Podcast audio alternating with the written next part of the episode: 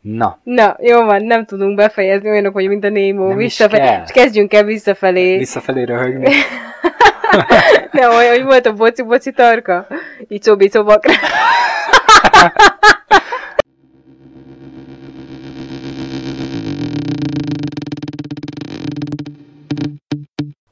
Üdvözlünk mindenkit a Kritikán felüli legújabb adásában. Én itt René vagyok. Én pedig Zsolt. A mai témánk az a Mr. Nobody lesz, Jaco van Dormael, remélem jól lehetettem a rendezőnek a nevét rendezésében. Ez egy jó, hogy rákészültél. Igen, rákészültem.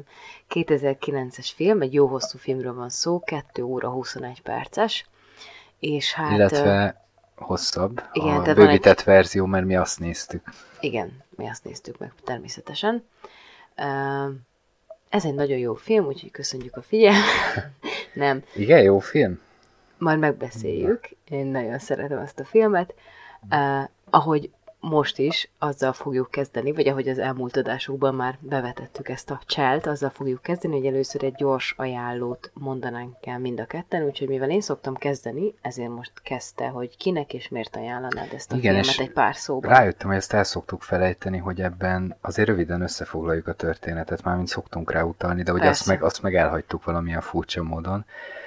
Igazából a történetet elég könnyű röviden összefoglalni, jelen esetben, aztán ennek a megvalósulása ugye az meg a bonyolultnál is bonyolultabb. Tehát arról van szó, hogy van egy 9 éves kisfiú, aki egy lehetetlen döntés előtt áll, választania kell, hogy az apjával fog együtt élni, vagy az anyjával, akik hát éppen válófélben vannak. És ebben a pillanatban, vagy ezekben a pillanatokban ő neki a fejében különböző történetszálak futnak végig, a lehetséges különböző életutakat próbálja ki igazából. Hogyha az anyjával marad, akkor mi történhet, hogyha az apjával marad, akkor mi történhet. De ezekből még nagyon sok történet szerte ágazik. És mindezt egy olyan keretbe kapjuk, meg ami a jövőben játszódik, és a 9 éves kisfiú már 118 éves, ha jól emlékszem, és ő próbálja elmesélni az élet történeteit. Szóval erről szól ez a film. Én azt gondolom, hogy ez már önmagában egy mindenképpen egy érdekes koncepció, úgyhogy sokaknak meghozhatja a kedvét.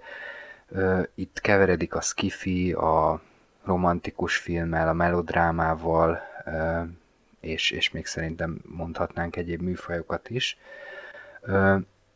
Ajánlani, hát azoknak mindenképpen ajánlom, akik szeretik akik szeretik Christopher Nolan filmjeit.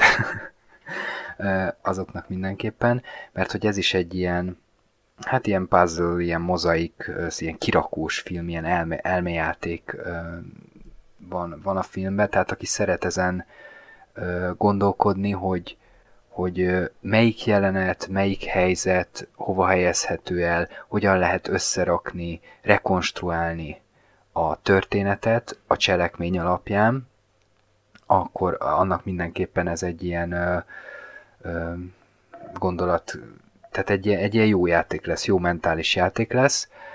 Aztán, hogy mondani való tekintetében kinek ajánlanám, mi a baj?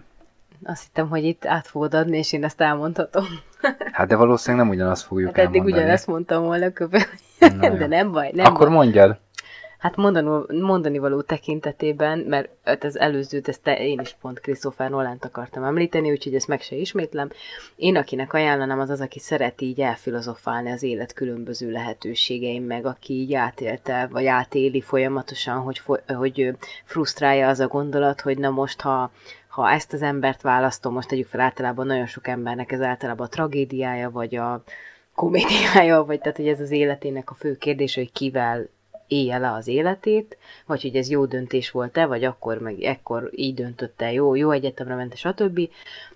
Akit ezek a gondolatok nagyon érdekelnek, az szerintem ezt a filmet is kedvelni fogja, tehát ez mindenképpen egy fő kérdése a filmnek, és majd aztán megbeszéljük, hogy erre milyen választ kapunk, hogy hogy az életben a döntéseink azok mennyire szerteágazó életutakat formálhatnak, és hogy mit gondol erről Nemo. Igen, tehát a probléma felvetés az teljesen hétköznapi, az mindenki által átélt. Valakit kevésbé frusztrál, valakit jobban, de szerintem mindenkit érdekel ez a téma, mert hogy mindannyian küzdünk vele. Igen.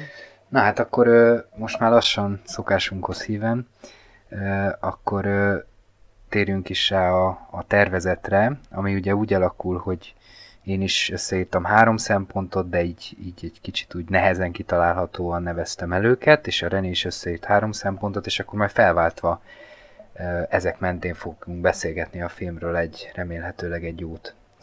Jó, én kezdjük a tiéddel, amit először írtál, mert szerintem ezt tök könnyen ki fogom találni. Na. Az az első, amit Zsolti felírt, hogy Tenetre hívás, tehát nem Tetemre, hanem Tenetre hívás. Itt szerintem te arra gondolsz, hogy van a Tenet című film, ami szintén ilyen mozaikos technikával készült. Nem tudom, milyen technikával készült, de az már több, mint mozaik. Igen. Na, de hogy emiatt itt szerintem te most a filmnek a struktúrájáról szeretnél beszélni, és mondjuk esetleg arról, hogy ez így szerintem, vagy hát hogy beszéljük meg, hogy ez így jó-e, vagy hogy ennek mi volt a célja, ugye? Igen, és mit gondolsz, hogy összehasonlítva a Tenettel mire juthattam itt most előzetes gondolkodásra? Nagyon próbálkoztam visszaemlékezni a Tenetre, hogy ott visszafelé ment ott nem visszafelé ment a cselekmény, hanem több szálon futott, de ott is valamit az idővel akartam babrálni. Valamikor ott minden, tehát ott annyi felé ment a cselekmény, hogy na mindegy, mondja. Ez a baj, nem tudom visszahívni azt a filmet. Most tudom, hogy benne volt a vámpír. De nem kell a cselekményt visszaidézni, hanem mi volt az élményed a filmmel kapcsolatban? Én nekem az egy tetszett az a film, szóval... Ja, jó, hát akkor nem biztos, hogy egy hullámoszon vagyunk. Ja, nekem az tetszett. De a végén abba volt az, hogy nem, hogy a barát... Tehát a barátságát megmentette, vagy megmentette a barátját. Miről szólt az a film? Küldetésről, nem? Hogy valamit hatástalanítani kellett. De nem, tényleg nem emlékszem, csak a benyomásra. De mi volt a mondani valója? Hát nekem most az ugrik be a végén, hogy megmenti a barátját, igazából visszamegy az idő, vagy tehát valahogy az idő mókus kerekével megmenti a barátját. Nem tudom. Jó, azért kérdezem így, mert... Na mindegy. Az idő... Ja. Nem tudom, miért volt a mókus kerék. Abból kiszakadva, vagy... Hát talán pont a Mr. Nobody miatt mondod, lehet, hogy mennyire rabjai vagyunk az időnek, és hogy egyfelé folyik, és nem tudunk ebből kiszabadulni. Azért kérdeztem, hogy mi a mondani valója, mert hát szerintem nem volt nagyon mondani valója. Szerintem az a Nolan pályájának egy olyan darabja, ahol egész egyszerűen túltolta ezt a puzzle-szerű filmkészítést. Tehát ott már öncélúnak éreztem, hogy tehát annyira megbonyolította, hogy már nem maradt lelke a filmnek. És szerintem miért nem szólt neki senki? Egész egyszerűen. Christopher, ez így nem lesz jó. Lehet, hogy szóltak neki, csak öntörvény. Ami egyébként jó, ha esetleg emiatt csinálta meg. Próbálkozzon csak mindenféle kísérletezéssel, mi ezt támogatjuk így egyszerű nézőként, de ez most szerintem nem jött össze. Az látható az ő karrierében, hogy ő egyszer rá van cuppanva erre az idő dologra, és mindenféle aspektusból ezt igazából az egész karrierjáról szól. Tehát a Memento, a Prestige, az Interstellar, az Inception, mindegyik valahogy az idő ezt a filmet nem ő rendezte. Nekem azt mondja, hogy mi az összefüggés, mert engem nagyon érdekel. Ja jó, csak hogy egyébként ugye az Inception is 2009-ben jött ki, meg ez a film is, az későbbiekben biztosan lehet, hogy hatottak egymásra, meg aztán ezekre a filmekre, például a remélem így fordították magyarul, az is hatott ezekre, amit a rendező is elmondta. Mi az összefüggés a két film? Hát most ez nyilván egy ilyen magyar tanáros szójáték, ugye ez Arany Jánosnak egy balladája, ami nem teljesen független egyébként ettől a filmtől, mindenkinek ajánlom, hogy olvassa el, mert én most gyorsan meghallgattam, amikor eszembe jutott ez a nagyon kreatív, idézőjelbe kreatív szójáték, Sinkovits Imre előadásában nagyon jó ballada. Ugye a Tetemre hívás az volt a középkorban, amikor a gyanúsítottakat odaállították a holttest mellé, gyilkosság történt, és mindegyiket odaállították egyenként, és azt nézték meg, hogy a sebből elkezd folyni a vér, és ha elkezdett folyni, akkor az az ember ölte meg. Tehát egy nagyon izgalmas ilyen, mai szemmel ugye egy ilyen babonás szokás élt. És mi van, ha egyiknél se folyt a vér? Senki nem ölte meg? Hát igen. Jó, hát ez olyan, mint a tudod, a bizonyítása annak, hogy megint csak, hogy ki a bűnös, hogy forró vasat kell fogni, és ha nem fertőződik el a vízben. Igen, súllyal, és ha fönnmaradsz, akkor tehát, hát nem sok esélyed volt. Tehát biztosra mentek. Minden esetre itt arról van szó, és itt kapcsolódik be a Mr. Nobody, csak én ezt tudatosan nem is gondoltam át, hogy kiderül, hogy bocsánat a spoilerért, most mindenki fusson elolvasni, 10 perc alatt el lehet. Kiderül, hogy a barátnője, a férfinak a barátnője gyilkolta meg, mert, vagy lehet, hogy még össze se jöttek, arról van szó, hogy játszott vele, és valami olyasmit mondott, hogy úgy sem mered, nem tudom, ezt vagy azt megcsinálni, és akkor a férfi leszúrja magát. És hogy mennyire esetleges, és ugye a döntéseink, hogy egy ilyenből egy haláleset van, hogy incselkedik egy lány egy férfival. Uh-huh. Na, itt kapcsolódik be a Mr. Nobody. Bocsánat megint a sok kitérőért. A Tenethez úgy kapcsolódik, hogy tehát nekem negatív a véleményem a Tenetről, öncélú lett ez a sok játszadozás az idősíkokkal. Itt ugyanúgy van játszadozás az idősíkokkal, de azt érzem, hogy itt kevésbé lett öncélú, hanem sikerült ezt valamiféle mondani valónak az eszközéül felhasználni. És szerintem ennek ez lenne a lényege. Tehát nekem önmagában az, hogy valaki itt zsonglőrködik az idővel, ez nekem önmagában még nem művészet. Ez egy nagy, tényleg nagy gondolkodást igényel, időt igényel, kitalációt igényel, de ez papírmunka, vagy hogy mondjam, ez adatolás, ez még nem művészet. Ha ezt azért csinálod, hogy valamit te kihozzál a dologból, és következik belőle valami érvényes az életünkre, a szerelemre, akármelyik téma, amit előfordul a filmben nézve, akkor annak már van értelme, és itt a Mr. Nobody-ba úgy éreztem, hogy történik ilyesmi. Igen, meg tehát, hogy én itt öncélúságról már csak azért se tudnék beszélni, mert szerintem ez a film, ez egy mestermű. Tehát olyan kivitelezés értelmében is, ugye a színekkel, ahogy játszik, hogy ugye minden lehetséges választott lánynak más színe van, tehát amikor arról szól a történet, éppen abban vagyunk, akármilyen kimenetele van, mert ugye, tehát 3 lány közül vacilál, de nem csak 3 szálon fut a lehetséges jövője, hanem kb. Minden lánnyal szinte 3 másik változat is van. Tehát a Jared Leto azt mondta egy nyilatkozatban, hogy ő 12 szerepet. Igen, akkor jól számoltam. Mert például van az Annával, amikor gyerekkorúban összejönnek, ez mind a 3 szálban, amikor az Annával van tehát összejön gyerekkorában, csak az egyiknél, amikor elválnak, utána nem találja meg, és az Annának gyerekei lesznek, a másiknál szintén nem találja meg, és gyerekei lesznek, és de hogy ott az Anna is özvegy lesz, meg ott összefonódik a... Közösen gyerekeik szerintem csak egy idővonalban lesznek. Lesznek nekik közösen gyerekeik? Igen. Van egy, amikor aztán autóbalesetben meghal, mert beleesik a vízbe a Nemo. Az nem az Annával. Csak az nagyon rövid, de. Komolyan. Akkor azzal 4 van. Nem, lehet, hogy 4.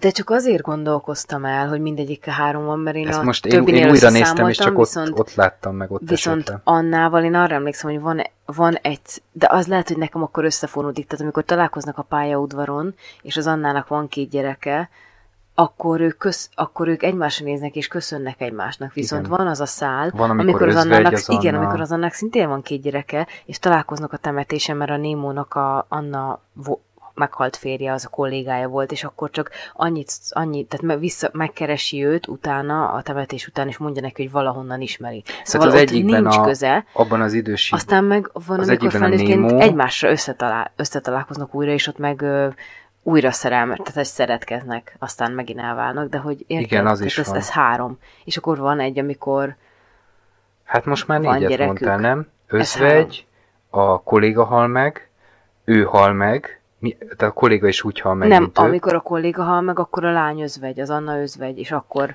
Ja, akkor özvegy, akkor három, ja, jó, oké. Okay. Na, és akkor ezen kívül még van egy, amikor gyerekük nem is tudom, van. De emlékszel, hogy jó. Ezt akartuk elkerülni, ugyanis szerintem nem az lenne a lényegen, ez megint nagyon érdekes, de ja, nem az lenne a lényeg, hogy most szétszámolni. Egyáltalán nem akarok belemenni semmelyikbe ennyire részletesen, csak hogy itt megálltam egy pillanatra, hogy én úgy emlékeztem, hogy mindegyikkel 3 van, és te kijavítottál, hogy itt 4. De mindegy, ez... Tudod, hogy szeretem a pontosságot, aztán lehet, hogy neked van igazad, mert... Ja nem, elkezdted láttad. Mondani, sorolni őket, és én mondtam, hogy van még egy, egyébként nem tudom, hogy akkor most 3 vagy 4 van. Jó, mindegy. Csak hogy van egy, amikor, tehát amikor már, tehát azt mondtam, hogy egyetlen egy olyan van, amikor gyerekeik vannak közösen. Na, én erre egyáltalán nem emlékszem. Mert ez nagyon rövid. Ez akkor nagyon azért, rövid. Na, de visszatérve arra, hogy szerintem miért mestermű... Amint röviden van bemutatva, bocsánat. Szerintem tényleg azért, mert ahogy a vágások zseniálisak, tehát olyan jó kameramozgások vannak, és egyik történetből megyünk a másikba, és ahogy így összeszálazódik. Ezek az áttűnések. Igen, összeszálazódik, tehát hogy például amikor abba úgy hal meg, hogy az autóval beleesik a tóba, és pislog a halakra, és akkor a következő vágás az, hogy felül egy kádból, és lepuffantják. Tehát, hogy valahogy így kapcsolódnak egymáshoz folyamatosan, és mint egyik életből kellene fel a másik, igen, lehetséges életbe átfolyik egyik a másikba. És nekem megint csak az előző adásban is mondtam, ha valaki ezt nem hallgatta, akkor muszáj hozzátenem, hogy Paul Auster 4-3-2-1 című nagyon vaskos regénye is. Mondtad közben is. Igen, de annyira, az most annyira lehet, jó regény. Elolvasom. Na, helyes. Ti is olvassátok el, az előző podcast nem győzött meg, megint csak azt mondani, hogy annyira ide kapcsolódik, és nagyon-nagyon jó. Igen, ha már szóba hoztad, akkor még egy kicsit beszéljünk ezekről az áttűnésekről. Igen, azért. Mert én majd beszélni akarok egy kicsit a filmnek a gyengeségeiről, ami főleg a második megtekintés után jött nekem most ki. Pedig én már 4-szer láttam. Jó, de én már régen egyszer láttam, de most egymás után 2-szer megnéztem, és most a másodikra jött ki. Na de hogy az erőssége tényleg ezek az áttűnések, például van olyan, amikor az apja mellett dönt, az apja ugye lebénul valami, és neki kell ápolnia, és kapnak egy képeslapot New Yorkból. És akkor előtte látunk olyan jelenetet, amikor ő még nem biztos, hogy New York, mindegy, nem a helyszín a lényeg, az anyjával él, az Annával, a kamera kizumol az ablakból, látunk egy nagy totált a városról, és az képeslapán merevedik, és az az apja idősíkjában lesz, amikor el se utazott az anyjával. Tehát, hogy tényleg ilyen kreatív, vagy látjuk a vonatot... Hihet, nem tudom, hogy jut valakinek ilyen eszébe. Tehát annyira nagyon jó van, meg a zenék. De szerintem amiből nem sokat hallottunk, mert nagyon minimál hangerő hallgattuk a gyerek miatt. Igen, de nekem itt van a fejemben, meg én tényleg nagyon sokszor láttam ezt a filmet, és tehát, hogy ez a Mr. Sandmannek a különböző változatai, illetve tényleg az, hogy az adott hangulathoz hozzáillesztett zenerészletek folyamatosan felbukkannak, és ez egyrészt ez is segíti az elménket, hogy a jelenetek és a lehetséges élet utak közötti váltást is megértsük, hogy itt éppen váltás van, vagy azt is, hogy hogy így átbillenjünk egyikből a másik, vagy átusszunk mi is, ha már itt az úszás szóba került. Illetve annyira durvan megalapozza az egész hangulatát, és utána én még ma is énekelgettem itt a gyereknek is ezeket a dalokat, szóval egy hónapokra bele issza magát az ember fejébe. Meg van, hogy tehát tényleg a zeneterén is megvan ez az áttűnés, hogy a 9 elutazik, azt látjuk, amikor az anyját választja, a 9 éves kisfiú, ott vannak az új lakásban, megszólal a zenének az eredeti változata, és aztán a kamera szépen siklik jobbra, és már a gyereknek az ágyát látjuk, de a szoba már átváltozik, látjuk, hogy kicsit idősebb korában van a gyerek, és annak a zenének a rockosabb változatába megy át az egész, tehát ilyen is van. Másrészt ez nekem még nem lenne elég, hogy azt mondjam, hogy több értelme van itt ennek a puzzle-szerűségnek, meg bonyolításnak, mint a Tenetnél. Amiért több értelme van, az összefügg ezzel, hogy szerintem ezeknél a filmeknél azt kell jól megoldani, és nagyon sokszor eszembe jutott a Felhő Atlasz című film egyébként, ahol szintén ilyen párhuzamos életeket látunk, hogy összetudnak ezek adódni, és valami többet mondani, mint egyenként. Egyébként másodikra megnézve, ezek egyenként nem túl erős sztorik. Egy csomó közhelyes frázis hangzik el, sok helyen ilyen nyálas, gicses dolgok vannak, de hogy valamit kiadnak, és ezek a visszatérő elemek az életünkben, amit mi is meg tudunk élni, nem kell ehhez százféle szálat futtatni a fejünkben, hogy amikor a 9 éves Némót kimentik a vízből, és aztán amikor az egyik idősíkban meghal, mert balesetet szenved, és a vízbe esik a kocsia, vagy ahogyan elválik az apja és az anyja, és aztán majd az apja, az anyja az új szeretőjével is szétmegy. Vagy amikor megkörnyékezi az egyik lány. Tehát ezek a visszatérő jelenetek, amiből elég sok van az ember életében, ezekkel tud játszani a film. Nem mondom, hogy maradéktalanul kiaknázta, de hogy azért szerintem sikerült valami többet kihozni belőle. Igen, egyetértek. Na nézzük a következőt, választod én. Hát most az elsőt választom, a szivárványt. Na, és akkor én is azt mondhatom, hogy könnyű kitalálni, mert hogy például erre gondoltál, ahogyan játszik a 3 feleségjelöltnek a színeivel, és azt egyébként nem mondtad el, ezt csak gyorsan elmondom, ugye az nem erről van szó? Nem erről van szó, átvertél. Na de ezt mondjuk egy gyorsan, hogy a színeknek azért, hogy mondtad? Hogy a színeknek azért is fontos, de hogy mit jelentenek a színek? Azt nem mondtad el. Ja, a jelentésüket nem mondtad. Ugye a sárga az a Jane-nek a színe, és az ugye a... De egyébként az irítségnek a színe a sárga, de hogy a gazdagságnak az anyagisága, a vagyonnak a színe, a kék, az a bánatnak a színe, és ugye ott a depresszióba. Igen. Köszönjük. És a vörös pedig a szenvedély és a veszély. Ugye, ami az Anna, ami a kiemelt feleség előtt, én úgy gondolom ebben a filmben.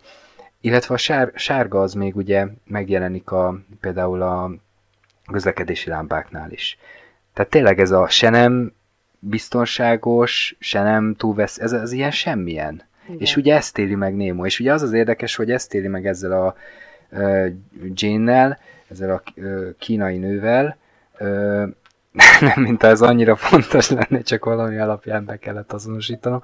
Tehát abban az időségben egy csomó minden sárga, ugye főleg a nőnek, a feleségének a ruhája, ezt éli meg, hogy előre eltervezte azt az életét, mert ugye ezt azért választja, mert hogy az Elise nem akar vele összejönni. Igen, és az érdekes, hogy a Jane mellett azt éli meg, hogy ő igazából nem is akarta ezt a nőt, de biztonságra játszott és összejött vele. Az Elise esetében azt élhetik meg, hogy igazából az Elise nem akarta őt, de beadta a derekát, hanem ő ugye a Stefanót akarta, és az Anna esetében van az, hogy mindketten akarták.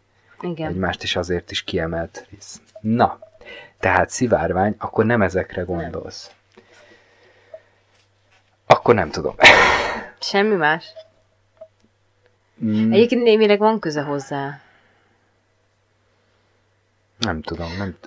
Igazából itt a színek miatt jutott eszembe, hogy ugye a színekre tehát reprezentálják magát az életutakat, vagy a lehetséges jövőket, és nyilván, ahogy beszéltük, azon belül is szétágazó lehetőségeket mutat be a film, és hogy bennem az a kérdés merült föl, hogy ahogy az elején mondtuk, hogy biztos nagyon sokakat, minket is foglalkoztat ez a gondolat, hogyha nem tudom, aznap 5 perccel hamarabb indulok el, akkor a hamarabbi hívvel tudok menni, és akkor az a hív még nem ütközik össze az autóval, ezért nem kések el a munkából, akkor nem tudom, szóval, hogy ezt lehet folytatni, hogy kinek hogy alakul egy-egy napja, és mit tudom, mi történik vele, hogy valóban ennyi lehetőségünk van viszont ilyen értelemben az életünkben, hogy te érzed ennek a feszültségét amúgy így a saját életedben, vagy hogy, tehát ugye ezt így jól érzékelteti a film, vagy azért némi túlzás is van ebben, hogy... Kérdés, hogy a film ezt támogatja-e, vagy inkább olyan ironikus módon veti fel? Na hát, válaszold meg a saját kérdésed. Hát, nem tudom, sok helyen azt érzem, hogy ez csak játék, hogy felveti azokat a magyarázatokat, legyen az tudományos, ezotérikus, ilyen hétköznapi magyarázat, hogy amelyek arra szolgálnának, hogy tisztázzák azt, hogy mi miért történik velünk, és mik azok a befolyásoló tényezők, amik hatnak a mi életünkre és nagy eseményeinkre. Tehát néhol azt érzem, hogy ez csak ilyen leltározás, néhol azt érzem, hogy komolyan gondolja, mert a Nemo mégiscsak ezzel küzd, néhol meg azt érzem, hogy tényleg, hogy egy kicsit úgy viccet csinál belőle, mert hogy egész egyszerűen olyan megoldásokat alkalmaz, olyan bevágásokat, olyan meseszerű például a Nemo szüleinek a találkozása. Igen, klisé szinte. Igen, és ilyen moketszerű az a helyszín, ahol ők találkoznak. De ennek meg más oka is. Gyorsítás van a gyereknarrátornak a hangja, ami szintén de ez a maketszerűség, ez a gyereknarrátorból fakadt, tehát hogy ez az életnek a megrendezettségére utal. De hogy ott az első felében, ahol ezeket fölveti, hogy pillangóhatás és a többi. De a végén is felveti ezeket a makett dolgokat, amikor a magyarázza a riportálnak. Hát az elején veti fel, és a végén öreg, megint. Igen, hogy ez egy mind csak egy kisfiúnak a fejében van, és így felbomlik a. Na de épp háttér. Ezért, hogy nem tudom, hogy ez mennyire komolyan vehető, tehát nem nagyon érzem ki az egyértelmű véleményét a rendezőnek mondjuk. Én viszont személy szerint ezt önáltatást rám is hat, én is szoktam így gondolkodni, de hogy aztán próbálom ezt lebontani, mert hogy önáltatásnak tartom. Igen, mert hogy amit az előbb felsoroltam, hogy ha 5 perccel hamarabb indulok el, ez már a múlt, tehát ezen már változtatni nem tudok, kivéve nekem nem ez a bajom vele. De hogy ez a kár rágódni rajta, nem? Ne, az, hogy minden egyes eseménnyel ezt el tudod játszani, és 100-féle okot találhatsz, és visszamehetsz időben is Ádámhoz és Évához, meg tehát vízszintes tartományba is találhatsz mindenféle okot. Tehát most ott találta azt az okot, hogy az apja elcsúszott mint csúszott el? A levélen. Volt egy ilyen. Igen. Meg, most akkor mit tudom én? Az apjának fájt a térde, mert 19 éves korában focizott, és ott rosszul lépett, és ezért most itt, amikor az anyjával találkozott, nem úgy lépett, mint ahogy lépett volna, nincs ez a sérülése, és akkor nem lép rá a levére. Szerintem ez az irónia egyébként. Ez az irónia része a filmnek. Nem is olvasom rá. Még a Mizga család is eszembe jut, hogy bárcsak a Hufnagel Pistét választottam volna, hogy ez, amit mondasz, hogy ez önáltatás, hogy nagyon sokszor azt gondoljuk, hogyha de tényleg szerintem mindig a párválasztásnál merül fel a legtöbb emberben, mert ez egy életre szóló elvileg döntés, és nagyon sokszor mardos minket a bűntudat, hogy bezzeg, ha nem tudom kihez megyek hozzá, vagy neki szülök gyereket, akkor most nem ilyen életem lenne, és ez aztán persze, mint ahogy Elise-nél is látjuk, aztán ugye ott hagyja a mély depresszióból a Némót, és nyit egy fodrász üzletet, ahol még mindig annak a ex-tini korban megismert barátjának a képét nézi, aztán bejön hozzá, ilyen megtermett, kicsit elhízott változatba, és levágja a haját, és nem veszi észre, hogy ez az a férfi. Hát ez is sokat mondó, hogy ugye konzerváljuk azt az emléket, azt igen. Az illetőt, és hogy egyszerűen nem valljuk be saját magunknak, vagy hát nem tudjuk bevallani, mert egy csomó ideje mondjuk nem találkoztunk vele, hogy az már amúgy se lehet ugyanaz, tehát hogy mi egy ilyen egy emlék. Igen, ez a nosztalgia, és a nosztalgiának a csapdája. Igen. Ami utáljuk soha a nosztalgiát, nem? Hát sok tekintetben igen.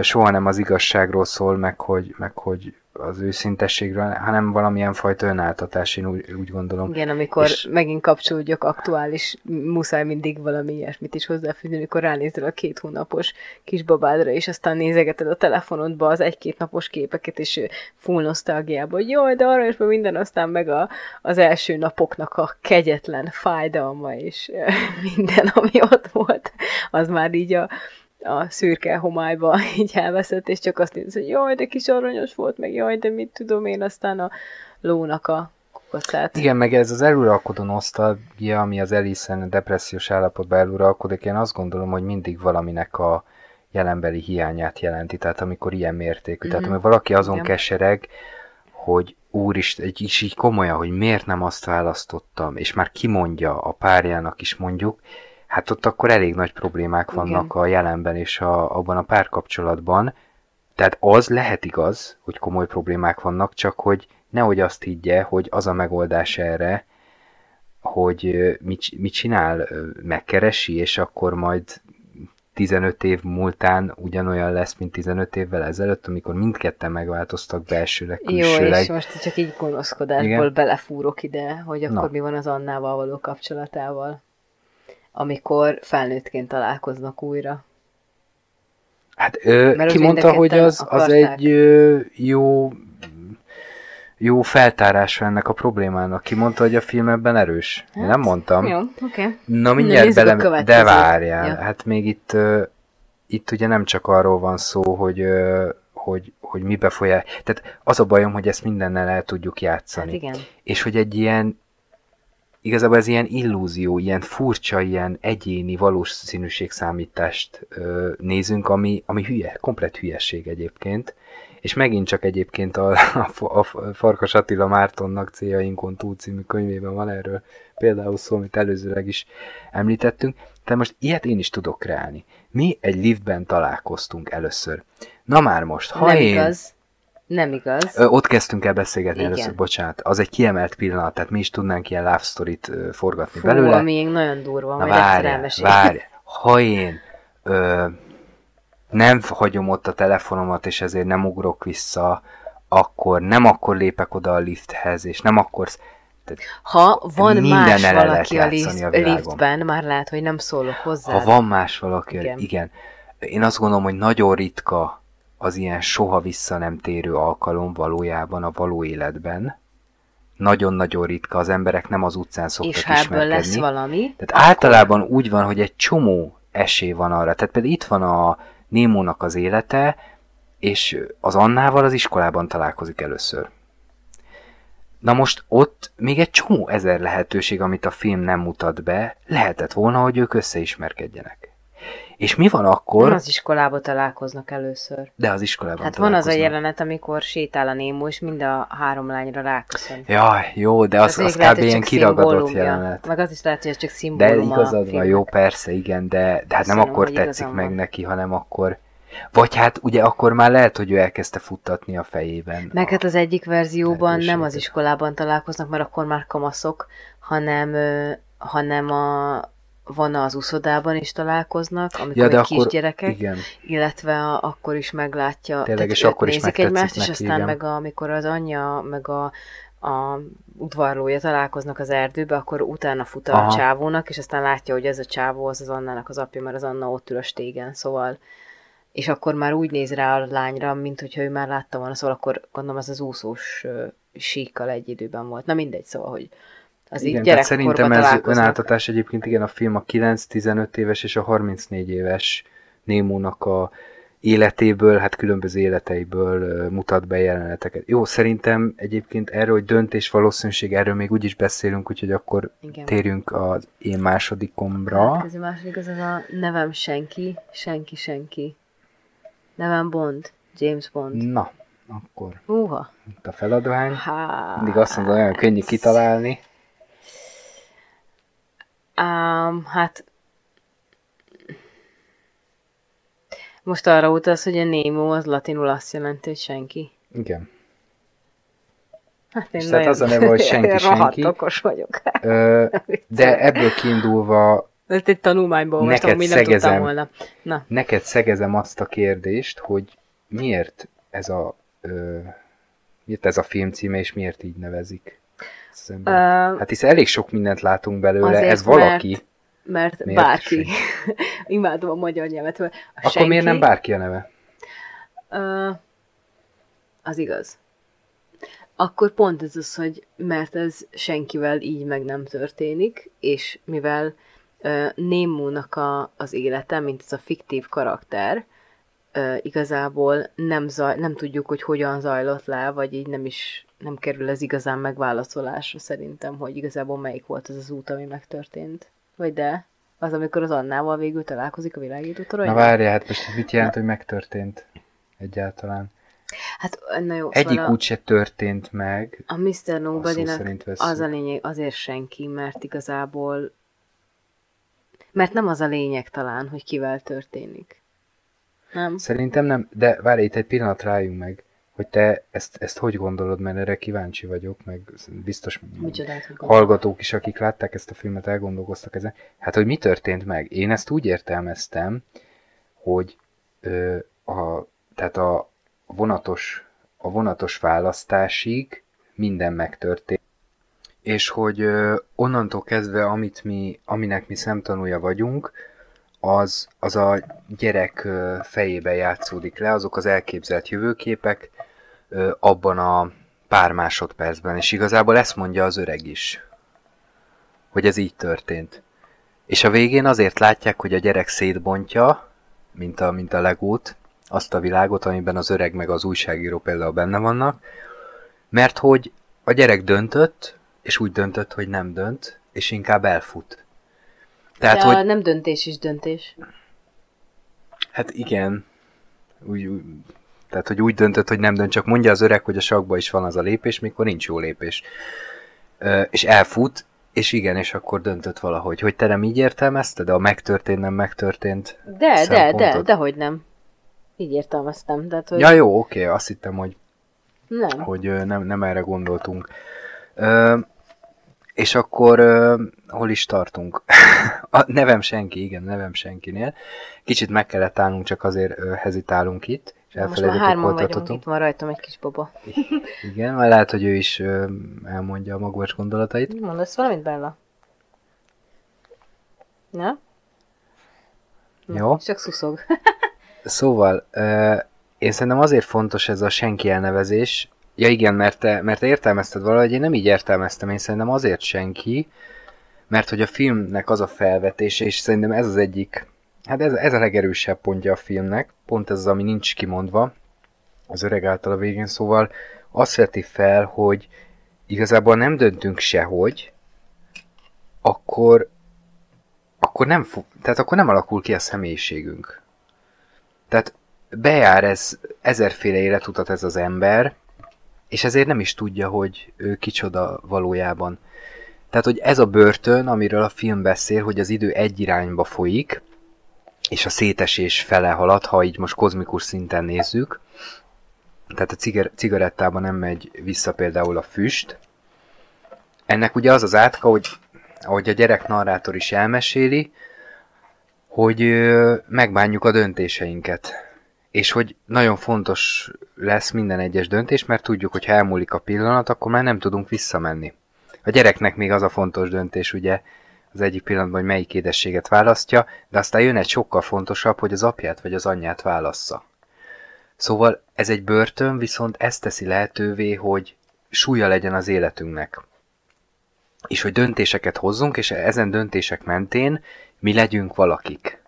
Én most eldöntöttem abban a bizonyos helyzetben, hogy mit választok, én vállaltam ennek a következményét, és én többek között ezért vagyok valaki. Tehát, hogy ennek ilyen személyiségképző ereje van. Igen, de hogyha... Igen, de ez teljesen. És ha nincsenek döntéseim, akkor én senki, akkor ki vagyok?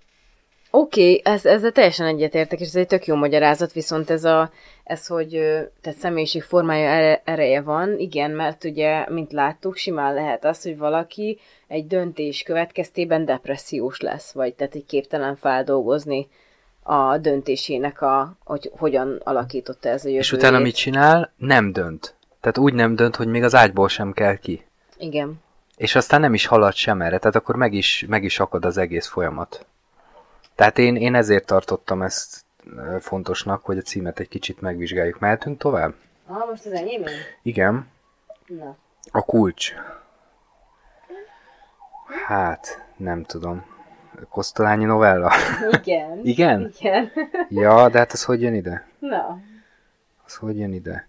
Hát ott is egy kisgyerek van, ledőlnek a bálványok, talán szülői bálványok? Igen, ez az egyik része, a másik pedig... Én ezt egy tanulmányban olvastam, és tökre rávilágított, hogy tulajdonképpen ez egy fejlődés és felnövés történet is. Tehát ez nem pusztán egy ilyen filozófiai gondolatokat ábrázoló film csak, hanem ez egy felnövés történet is, én azt gondolom. Én azért nem vagyok ebben annyira biztos, mert hogy miből mi lesz. Tehát pont azért, mert tehát nincs egy egységes Nemo. Vagy most a felnőtt Némót például hogy jellemeznéd? Olyan értelemben, tehát hogy ahogy az előbb megbeszéltük, pont jó, hogy előtte beszéltük meg, hogy ez így, ha valaki nem dönt, az akkor ugye nincs személyisége, tehát tulajdonképpen egy senki. Az oké, csak hogy az, hogy mi vezet ide Némónak az életében, az egy olyan padhelyzet, ami nagyon sok gyerek és fiatal életében az első lépés a felnövésben sajnos, ugye a szüleinek az elválása. És azt tapasztalja meg, hogy az ezek után következő döntések milyen felnőtté változtatnák őt ilyen értelemben. Nyilván nem olyan értelemben felnövés történet, mint a kulcs, vagy mint az indián tábor, de Hemingway-től, de hogy valamennyire azért az. Ja, oké. De tényleg úgy az indián tábor például, hogy akkor kezdődik el a felnövés történet, amikor befejeződik a film valójában. Hát igen, nem? De. Mert egyébként meg, és most nem tudom igazából eldönteni, hogy ez a filmnek a gyengesége, hogy egyébként meg, ha megvizsgálod, akkor hát ilyen különböző Némókat látunk, és tényleg nem lehet annyira jellemezni őket. Tehát például, aki Elise-szel marad, aki depressziós lesz, az egy ilyen nagyon, nagyon kitartó, nagyon kedves, nagy empátiával bír, nem hagyja el a feleségét, hűséges valaki, aki az anyjával marad, és jó, ezt még tinédzserként látjuk, ugye ott eléggé megkeseredett, mert el kell válni Annától. Nem tudom, annyira nem ismerjük meg a felnőtt Némót, nem? Látjuk bizonyos helyzetekben, hogy... látjuk, de hát most nem lehet egy ilyen típusú film, ami ilyen részletes és szerteágazó, hogy kimerítsen. Csak hogy úgy értem, hogy az elejéből... Inkább a tínédzser Némót tudnám jellemezni. Az sokkal inkább jellemezhető, hogy miket csinál, a felnőtt annyira nem. De talán azért, mert a felnőtt részekből kapunk onnan kapjuk a legtöbb töredéket. És ennek meg ahhoz van köze, hogy igazából ezt érdemes úgy elképzelni. Én szerintem, hogy a vonatos helyzettől kezdve, így mint a fának az ágai, így elkezd szétválni, és nagyon sok szétválás történik még. Tehát a vonatos a legnagyobb, de nem az az egyetlen szétválás.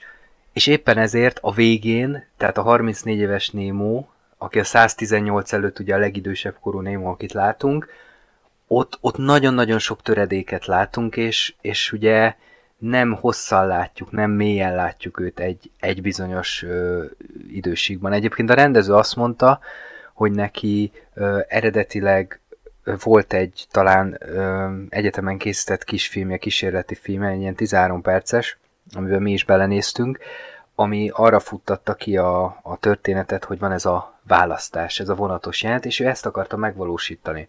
Aztán mondta, hogy valamelyik interjúban mondta, hogy valamelyik film hatott rá, megnézte, és az a film már eljátszott ezzel a komplexitással, vagyis, bocsánat, nem ezzel a komplexitás, hanem a döntéshelyzettel, és éppen ezért gondolta ő úgy, hogy akkor nem ilyen bináris módon gondolkodik erről, hanem akkor még komplexebbé teszi, és a vonatos kérdés a legnagyobb dilemma után is még ezerféle dilemmát felvonultat, és hogy ezért lesz valójában ez ennyire komplex, ez csak így érdekességként.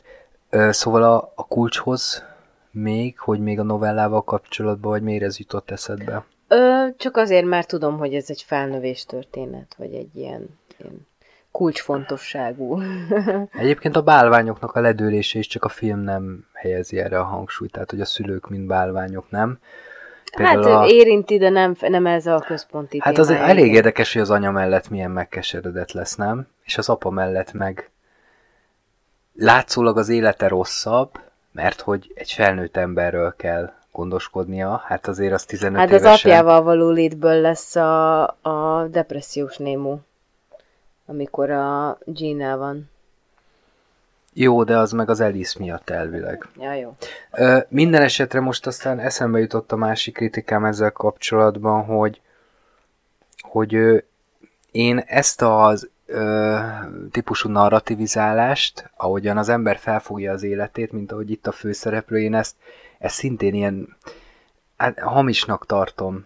Ez interjúkban se szeretem, emlegettük már a kadarkait.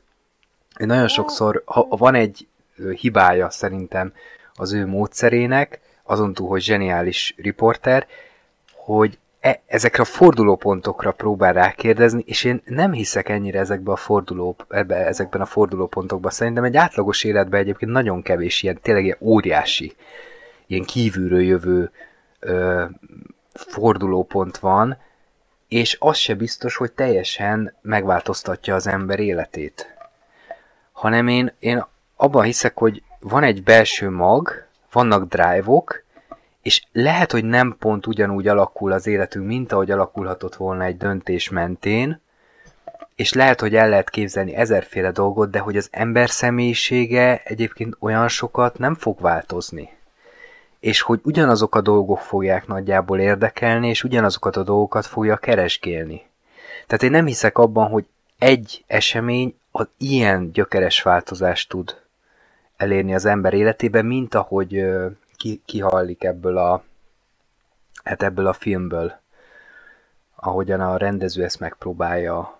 Tehát ez az a fajta életnarratíva, ami ezek mentén, csomó pontok mentén fogja meg az életet. Én szerintem ez egy kicsit hamis. Jó, akkor felolvasom én, mert hogy neked most nehezebb. Ez egy idézet. Csak én bírok versemnek hőse lenni, elsős, utolsó, mindenik dalomban, a mindenséget vágyom versbe venni, de még tovább magamnál nem jutottam. Babicsnak a lírikus epilógiából egy részlet, és hát mire gondolhattam? Szerintem arról, hogy ott van egy 118 éves ember a halálos ágyán, és magáról beszél, és hogy igazából mindenki a saját történetét narrativizálja, és hogy ez a legfontosabb az életünkben, ezt tesz minket emberré, az erre való reflektálás, viszont megvédeném, hiszen persze, hogy magáról beszél, amikor folyamatosan tőle kérdezik, mert ő az utolsó halandó a Földön. Talán erre gondoltál? Nem teljesen, nem a karakter szempontjából, mert az nyilván magáról beszél, hanem a film, tehát a Mr. Nobody, mint művészeti alkotás és művészeti koncepció kapcsán. Ugye Babics ebben a versében azt a dilemmáját osztja meg, hogy egyszerűen a mindenségről akar beszélni, de hogy csak a saját szemüvegén keresztül tudja megközelíteni. Tehát nem létezik ez a 100%-ig tárgyasult megközelítésmód, és hogy ez milyen határokat szab egy művész esetében, az ő esetében egy lírikus vagy egy költő. És a Mr. Nobody mint film esetében pedig ugye azt vettem észre, hogy megpróbál behozni egy csomó objektív szempontot és szemléletmódot, vagy megfejtést. Ugye beszél fizikából hozott elméletekről, pszichológiai kísérletekről, de mindezek mellett a végén mégiscsak azt látjuk, hogy ennek a 9 éves kisfiúnak az univerzuma van, ami összekapcsolódik ezzel az egyébként objektíven is leírható folyamattal, amit ugye nagy roppanásnak, big crunchnak neveznek, ugye a nagy boomnek az ellentét párja. Tehát, hogy ez egy személyes nagy boom, és egy személyes nagy összeroppanás, tehát, hogy szubjektív módon tudja csak megközelíteni, annak ellenére, hogy egy általános problémára keresi a választ, ami, ugye, ahogy már megfogalmaztuk, milyen döntéseket hozunk, mi befolyásolja a döntéseinket, mi az okokozat, és ilyesmi problémák. Úgyhogy erre gondoltam. Na, ez érdekes volt. Köszönöm. Köszönöm, hogy ezt így Köszönöm szépen. Igen, nekem egy kicsit nehéz most így folyamatosan a kisbabával, de hogy így nem vele nehéz, hanem hogy így beszélni, hogy közben rá is kell figyelni meg a beszélgetésre is. Miért ilyenkor vesztek fel akkor a podcastot? Hát már egy csecsemővel teljesen kiszámíthatatlan az élet. Köszönjük akkor szépen, mehetünk tovább. Miért nem a csecsemővel foglalkoztunk? Na jó. Menjünk is tovább a következő pontra, ami az enyém, és hát egyben az utolsó is, igen. Azt írtam, hogy az éjjel soha nem érhet véget. Mire gondolhatok vajon? Nem tudom, valami kormánypropaganda? Nem. Nagyon-nagyon rossz képzeltársítások lépnek életbe ezzel a számmal kapcsolatban. Az éjjel soha nem érhetsz véget. Hát, hogy nem halt meg végül, és kiröhögte a halált gyakorlatilag. Egyébként megjegyzem a későbbi Jokeres nevetésével, mert hogy ugye a Jared Leto játsza az öreg Némót is, és úgy nevet, ahogyan a Suicide Squadban az új Joker, ami nem sikerült. Igen, én azt nem láttam. Én se láttam, csak jeleneteket meg hallottam a hírét, de ugyanúgy nevet egyébként, hogy innen van. Na, majd megnézem. Na mindegy, szóval erre gondoltál, hogy nincs halál igazából? Mert hogy nem is léteztek, ahogy mondja az újságírónak. Ez a nincs halál igazából, ami fontos. Vagy hát abban a... Igen, abban de nem pontosan erre, de hogy érinti ezt is. Azt írtam fel magamnak, hogy fontos-e a befejezés, mit jelent szerinted, és hogy miért mondja azt Nemo, hogy this is the best day of my life, szerinted. Tehát, hogy ez így a halállal, ez így hogyan kapcsolódhat össze, és hogy ez a fontos-e a befejezés, ez nem a... egyrészt a halálra is vonatkozik, mint az életünkbe, illetve az, hogy itt nincsen befejezés, mert hát tulajdonképpen visszafordul a dolog, ez így hogyan fontos a film szempontjából, meg így alapvetően. Sok volt a kérdés. Tudom. Hát felveti azt a film, hogy a nagy összeroppanás, a nagy roppanás után esetleg az idő majd visszafelé fog menni. Ugye ezt a elméletet veti fel, és ezt látjuk, hogy tehát aznap van a nagy összeroppanás ideje, vagy a nagy roppanás, így fordítják magyarul? Mert nagyon furán hangzik. Nem tudom. Na mindegy, a Big Crunch-nak az ideje aznap van. Szeretem a csokit a Lidl-től. Igen. Közüljük Benedeknek, ez motor is. Jó, az a baj, hogy azzal szokott viccelődni, hogy majd ilyen vásárlási élményeket fogunk megosztani, erről fog a podcast szólni, mert nagyjából erről szól a podcastek nagy része, hogy ilyen szintű dolgokat osztanak meg. Ki viccelődött ezzel? A Benedek. Ja. Úgyhogy Benedek, most megkapta. Na jó. Szóval az összeroppanás után visszafelé kezd el menni az idő. És ahogy az Anna megjósolta, kiszámította, kalkulálta, az akkor következik be, amikor a Nemo ugye számít rá. Tehát ilyen szempontból ez a szerepe, másrészt az a szerepe, hogy olyan, mintha visszafelé felgöngyölíteni. Felgyöngyölíteni. A különböző idősíkokat és a különböző szálakat, amiken végigment addig fejben, ugye a 9 éves Nemo, és visszafelé ugye, hát a film úgy mutatja be, hogy akkor itt tök pozitív dolgok történnek, a víz alatt felébred nevetve a Nemo, mert hogy mégiscsak él, tehát halálból élet lesz, az apja és az anyja mégsem mennek szét. Tehát minden visszáll arra a 9 éves kori állapotra, ahol neki tök jó volt. Másrészt ugye a film ezzel a gondolattal is játszik, hogy most nagyon elegyszerűsítve, milyen jó lenne, ha vissza tudnánk fordítani az időt. Ugye az egyik időségben a Nemo egy ilyen, miután robbanásban elveszti az Elise, tehát ott nem a depresszió felé megy a felesége, hanem előtte meghal. Utána ő azzal foglalkozik, hogy képeket készít. Ilyen nagyon sok képet, nagyon-nagyon rövid idő alatt készít, és egész nap be van rendezve a házában egy olyan szoba, ahol fotózgatnak a fényképezőgépek, és akkor olyan dolgokat fotóz, ami megrohad, vagy... állati tetemet, gyümölcsöt. Igen, és utána ő visszafelé játsza. Ez lehet, hogy egyszerűbben is... Ma már egyszerűbben is meg rákeresett volna a YouTube-on. YouTube már akkor is volt szerintem. Na mindegy, ezt megcsinálja magának, és azt nézegeti, és nyilván ez a... Milyen jó lenne a hamuból, ami ott áll, az Elise hamujából az élő emberi testet. Magyarán visszafordítani az időt, milyen jó lenne. Tehát ezzel játszik a film. Te még mire gondoltál? A kérdéseim alatt? Még volt egy kérdés, amit nem válaszoltál meg ezzel kapcsolatban. Ja jó, csak 25-öt tettél fel, úgyhogy... Most arra válaszoltál, hogy miért... Hát, hogy mi a szerepe? Oké, de hogy miért mondja Nemo azt, hogy this is the best day of my life? szerinted? Hát mert nem is tudom értelmezni, hogy ez a nap, mert ez milyen időintervallum egy olyan karakternek az életében, akinek minden felidéződik aznap, és körbe-körbe járkál ezeken az idősíkokon. Vagy nem tudom, tehát mintha azért, mert látszólag ez a legrosszabb napja, ennek kéne a legrosszabb napjának lenni, hát már öreg, alig tud felkelni, és most fog meghalni. Szerintem azért a legjobb, mert nem hal meg. Mert újraindul. És ő tudja már, ugye? És ő tudja, igen, hogy mi fog következni. Tehát ő tudta akkor is, amikor megszületett, hiszen a felejtés angyalai őt nem csókol, vagy mi nem tették az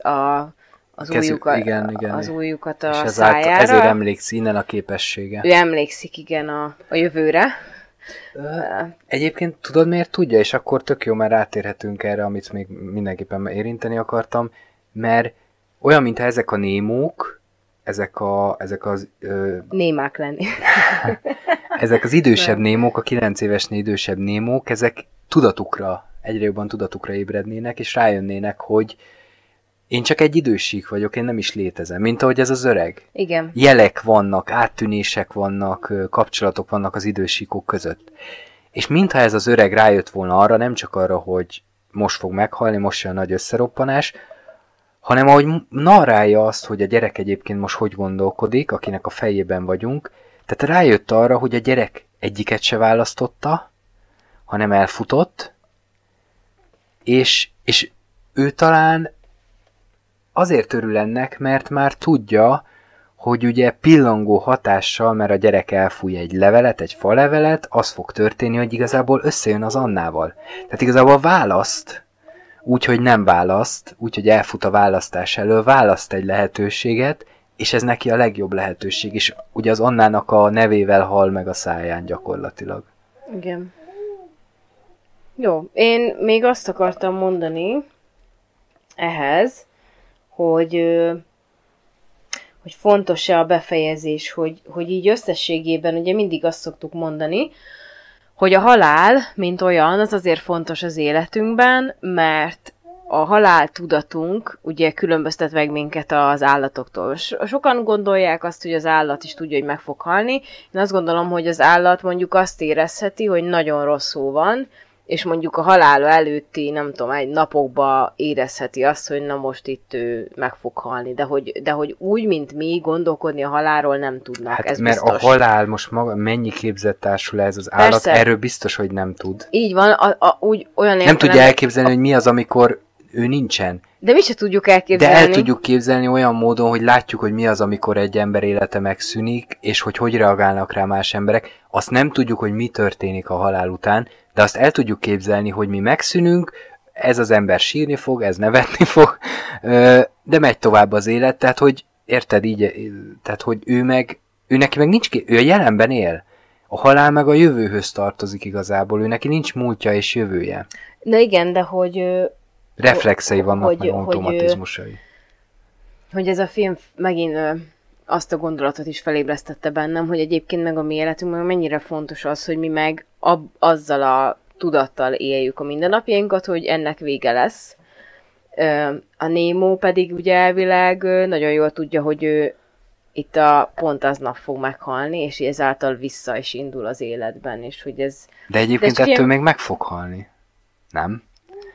Tehát a gyerek Nemo idővonala az egyszer véget ér. Ja, hát igen. A fő Nemo idővonala. Tehát persze. Van egy fő, egy eredendő, meg is született, ugye? Hát igen. Nem? Na mindegy, de ez csak filozófálgatás, tehát semmi komoly. Igen, és én még tudom, hogy nagyon szép lezárás lenne, de most bocsánatot szeretnék kérni a filmkészítőitől, mert aztán rájöttem, hogy ez az irónia, amit ott keresgéltünk, ez benne van, hát mindjárt a legelején ezt a galambabona effektust, ez felvezeti. Igen. Hogy olyan hülyék vagyunk, mint a galambok, hogy azt hisszük, hogy történik velünk valami nagy esemény, én akkor éppen negró cukrot szopogattam, akkor biztos köze van a negró cukor, az okokozatot feltételezek, most egy banális példát mondok, és ezért máskor is negró cukrot szopogatok, azért, hogy előidézem. Ez a galamb babona, amikor Folyamatosan kinyitják az ajtót a galamnak, és ő egyszer belecsap a szárnyával, amikor nyitják az ajtót, nem az ajtóba, hanem a levegőbe, és azt hiszi, hogy a szárnycsapása miatt nyílik ki az ajtó. És hogy ez reflektál arra, hogy az ember is ilyen. Mert hogy egy ilyen egocentrikus gondolkodásban élünk, és azt hisszük, hogy még az az ember is, aki nagyon, nagyon reflektív és nagyon tudatosan él, hogy azt hisszük azért mégiscsak, hogy milyen jó nagy hatással vagyunk a világra, és a saját sorsunkra nézve... Ez a vizsgázásnál tipikus, nem? Hogy ugyanazzal a tollal írom, csak a vizsgát, ott kell lenni a plüssállatom. Meg ha valami rossz történik, ezt megint csak a film is felveti, hogy mit csináltam, hogy ez rossz történt velem. Hát igen, pedig... de ez tipikus, meg akarjuk magyarázni a megmagyarázhatatlan. Tehát például de ha nem vagyunk vallásosak, akkor hogy jön ide az erkölcs, hogy én mi rosszat tettem? De nem is a rosszaság, hanem bármi, hogy nem tudom, tök jól alszik a gyerek, mindig ezzel a példával jövök, egyik nap elromlik, nyilván most ezt idézőjelesen mondom, hogy elromlik, ha nem romlik el a gyerek, és akkor mindennel megpróbálják magyarázni, jaj, biztos esett 3 fokot a hőmérséklet, vagy na, épp, hogy több lett 3 fokkal, vagy teli hold van, vagy félhold van, vagy új hold van. De az vagy, még a jobbik eset, nem tudom, mert a rosszabbik az, tegnap. Hogy biztos, hogy én csesztem el, szarszülő vagyok, valamit már rosszul csinálok. Igen, de hogy ez a külső magyarázás, ez ugyanígy a babonának a része szerintem, hogy... Ja, igen. Jó, rendben. Ha tetszenek a podcastek, megint elfelejtettük az elején mondani, akkor annyival támogassatok minket, hogy feliratkoztok a csatornánkra. És akkor jövő héten, ha még... Igen, köszi a beszélgetést. Ha marad időnk, akkor új epizóddal. Ja jövünk. Igen, azért mondja, hogy marad időnk, mert pont költözünk a jövő héten, meg az utána... De valahogy beszorítjuk. Majd akkor olyat választunk. Vagy maximum utána a rákövetkező héten duplázunk, hogy valahogy megoldjuk. Az már csalás. Nem baj. Jó. Nem fogunk megszakadni, ez biztos. Na, de mindenkinek szép hetet, és jövő héten remélhetőleg szép találkozunk. Hetet. Milyen nap van? Hát de innen indulva szép hetet kívánunk mindenkinek. Szép párhuzamos életeket. Igen, ne filozofáljatok a döntéseiteken. Túl sokat. Ilyetek. Carpe diem, na jó, ez is bullshit. Mindenki filozofál, főleg aki szorongó típus, mint én. Ja. Na, jó van, nem tudunk befejezni olyanok, hogy mint a Nemo, és kezdjünk el visszafelé. Visszafelé röhögni. Nem olyan, hogy volt a boci-boci tarka. Így szobí-szobakra.